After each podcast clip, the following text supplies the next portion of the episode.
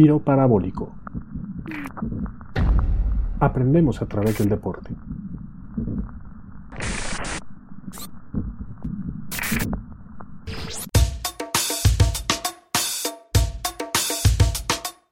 Si estás inmerso en el mundo del deporte o incluso si eres solo un aficionado, es muy probable que alguna vez hayas escuchado las palabras Carta Olímpica.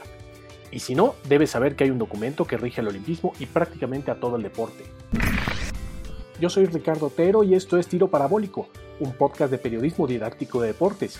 Llegamos al episodio 5 y hablaremos sobre la Carta Olímpica, el documento que pone las reglas de la celebración de los Juegos Olímpicos y que rige la actuación de todos los miembros del movimiento olímpico. La Carta Olímpica existe desde 1908, en aquellos tiempos bajo el nombre de Anuario del Comité Olímpico Internacional, y tomó su nombre actual hasta 1978. Es un documento estatutario que establece los principios fundamentales del olimpismo y establece los códigos de la organización del Comité Olímpico Internacional, a la vez que regula las políticas y procesos del movimiento olímpico.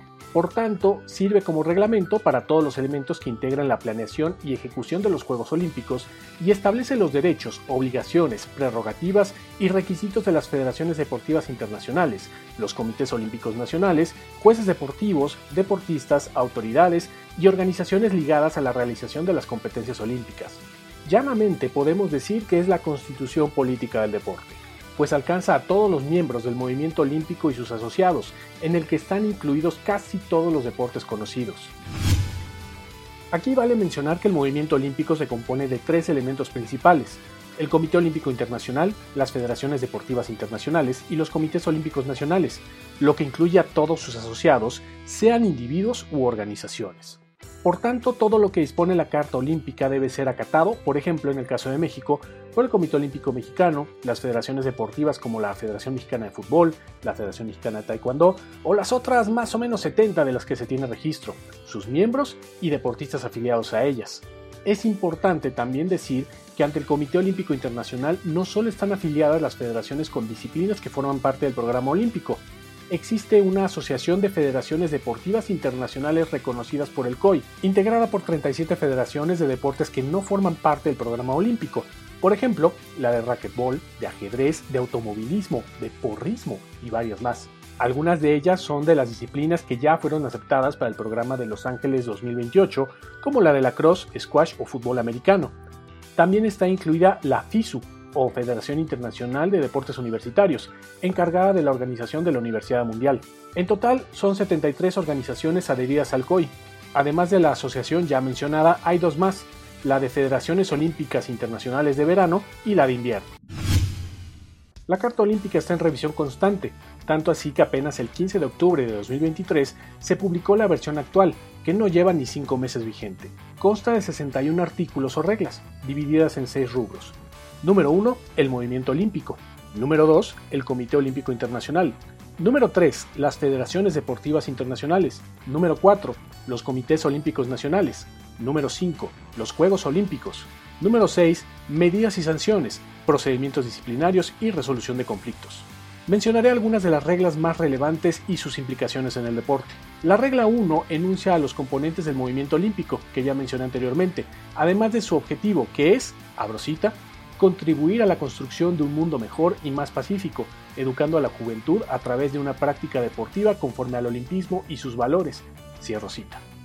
Ojo con lo que dice la regla 6, que habla sobre lo que son los Juegos Olímpicos y nos revela un error que comúnmente se comete, al menos en el idioma español. Olimpiada y Juegos Olímpicos no son lo mismo. Una Olimpiada es un periodo de cuatro años civiles consecutivos, que comienza el 1 de enero del primer año y finaliza el 31 de diciembre del cuarto año. La Real Academia de la Lengua Española acepta los dos términos como sinónimos porque se popularizó su uso, pero afirmar eso en realidad es un error de hecho. Las reglas 8 a 14 enumeran los símbolos olímpicos como los aros y la bandera, de los que hablamos en el episodio anterior, el lema más alto, más rápido, más fuerte, los emblemas olímpicos, el himno, el fuego, las antorchas y las designaciones olímpicas que son toda representación visual o auditiva de una asociación, relación o cualquier otro vínculo con los Juegos Olímpicos, el movimiento olímpico o una de sus partes constitutivas. Las reglas 15 a 24 detallan la composición y reglas de operación del Comité Olímpico Internacional.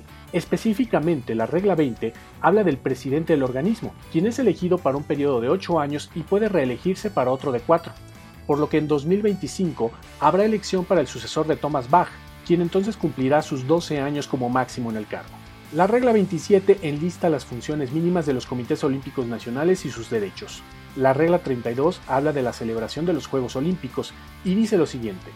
Los Juegos de la Olimpiada tienen lugar durante el primer año de una Olimpiada, los Juegos Olímpicos de Invierno durante su tercer año. La regla 48 pone las condiciones para la cobertura de los medios de comunicación y el papel del COI para facilitarla. La regla 50 es probablemente la más controversial de todas, pues es referente a la publicidad, manifestaciones y propaganda. La regla dice que no se permite ningún tipo de anuncios ni publicidad dentro ni por encima de los estadios, instalaciones ni otros lugares de competición que se consideren parte de los emplazamientos olímpicos, como por ejemplo la Villa Olímpica o el Centro de Medios. Además, no se permitirá ningún tipo de manifestación ni propaganda política, religiosa o racial en ningún emplazamiento, instalación u otro lugar considerado parte de los Juegos.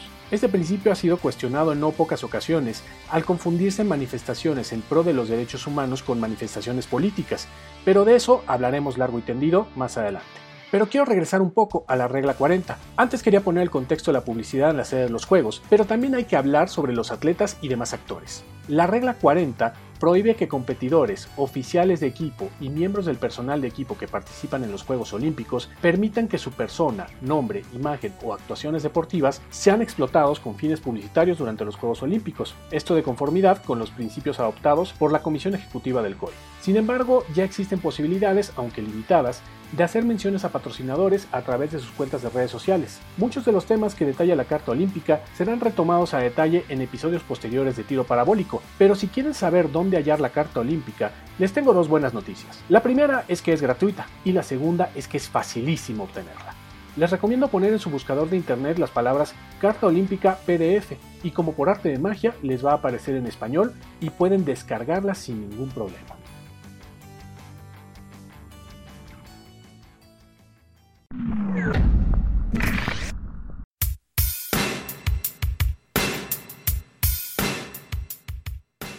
Si la semana pasada hablamos del rey de los deportes acuáticos, hoy toca una disciplina de ese tipo y que además es en la que México ha obtenido más medallas olímpicas, los clavados.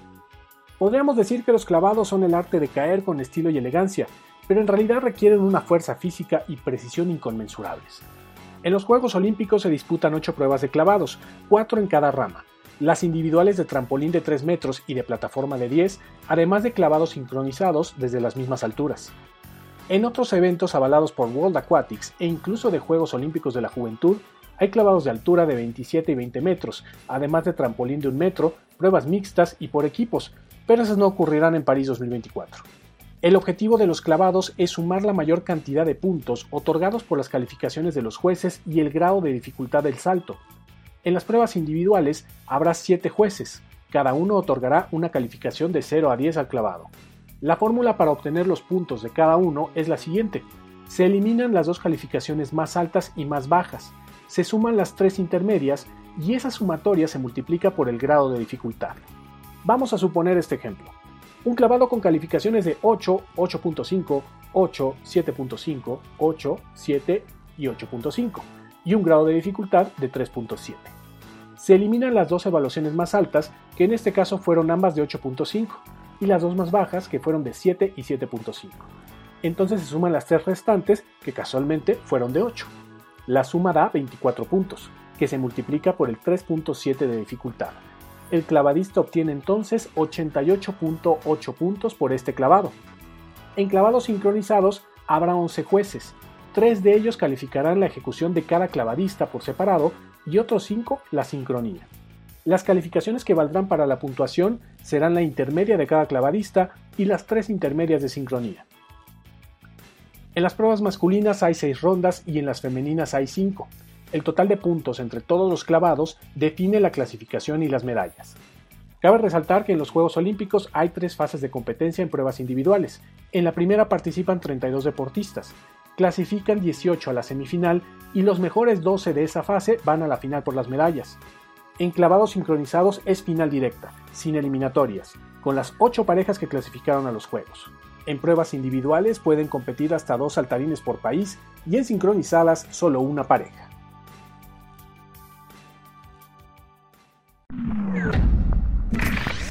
La actualidad, rumbo a París 2024. El Comité Olímpico Internacional negó una petición para que Manny Pacquiao compita en el boxeo de París 2024.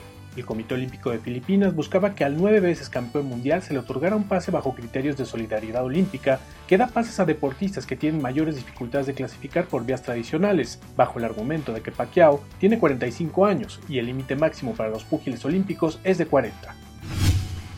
El marchista mexicano Ever Palma fijó un cronómetro de 1 hora 19 minutos y 26 segundos en el Campeonato de Atletismo de Japón, en la ciudad de Kobe, con lo que dio la marca de clasificación a París 2024 en la marcha de 20 kilómetros. Sin embargo, Palma es el cuarto mexicano en cumplir con este parámetro y deberá entrar a un proceso de selección, ya que el límite de competidores por país es de 3.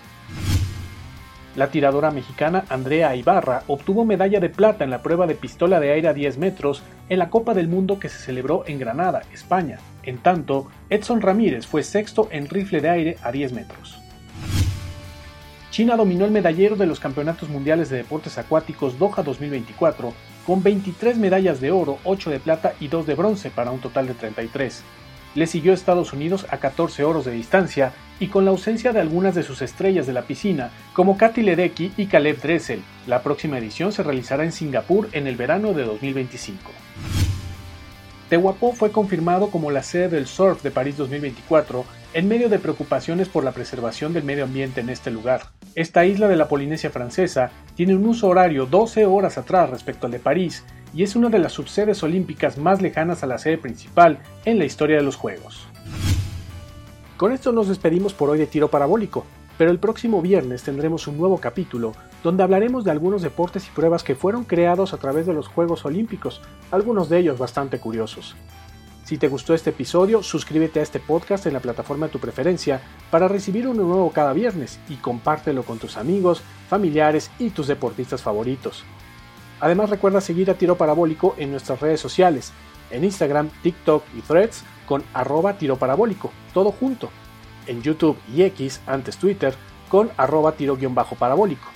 Y en la fanpage de Facebook, Tiro Parabólico Podcast. Nos escuchamos la próxima semana. Hasta entonces. Tiro Parabólico. Aprendemos a través del deporte.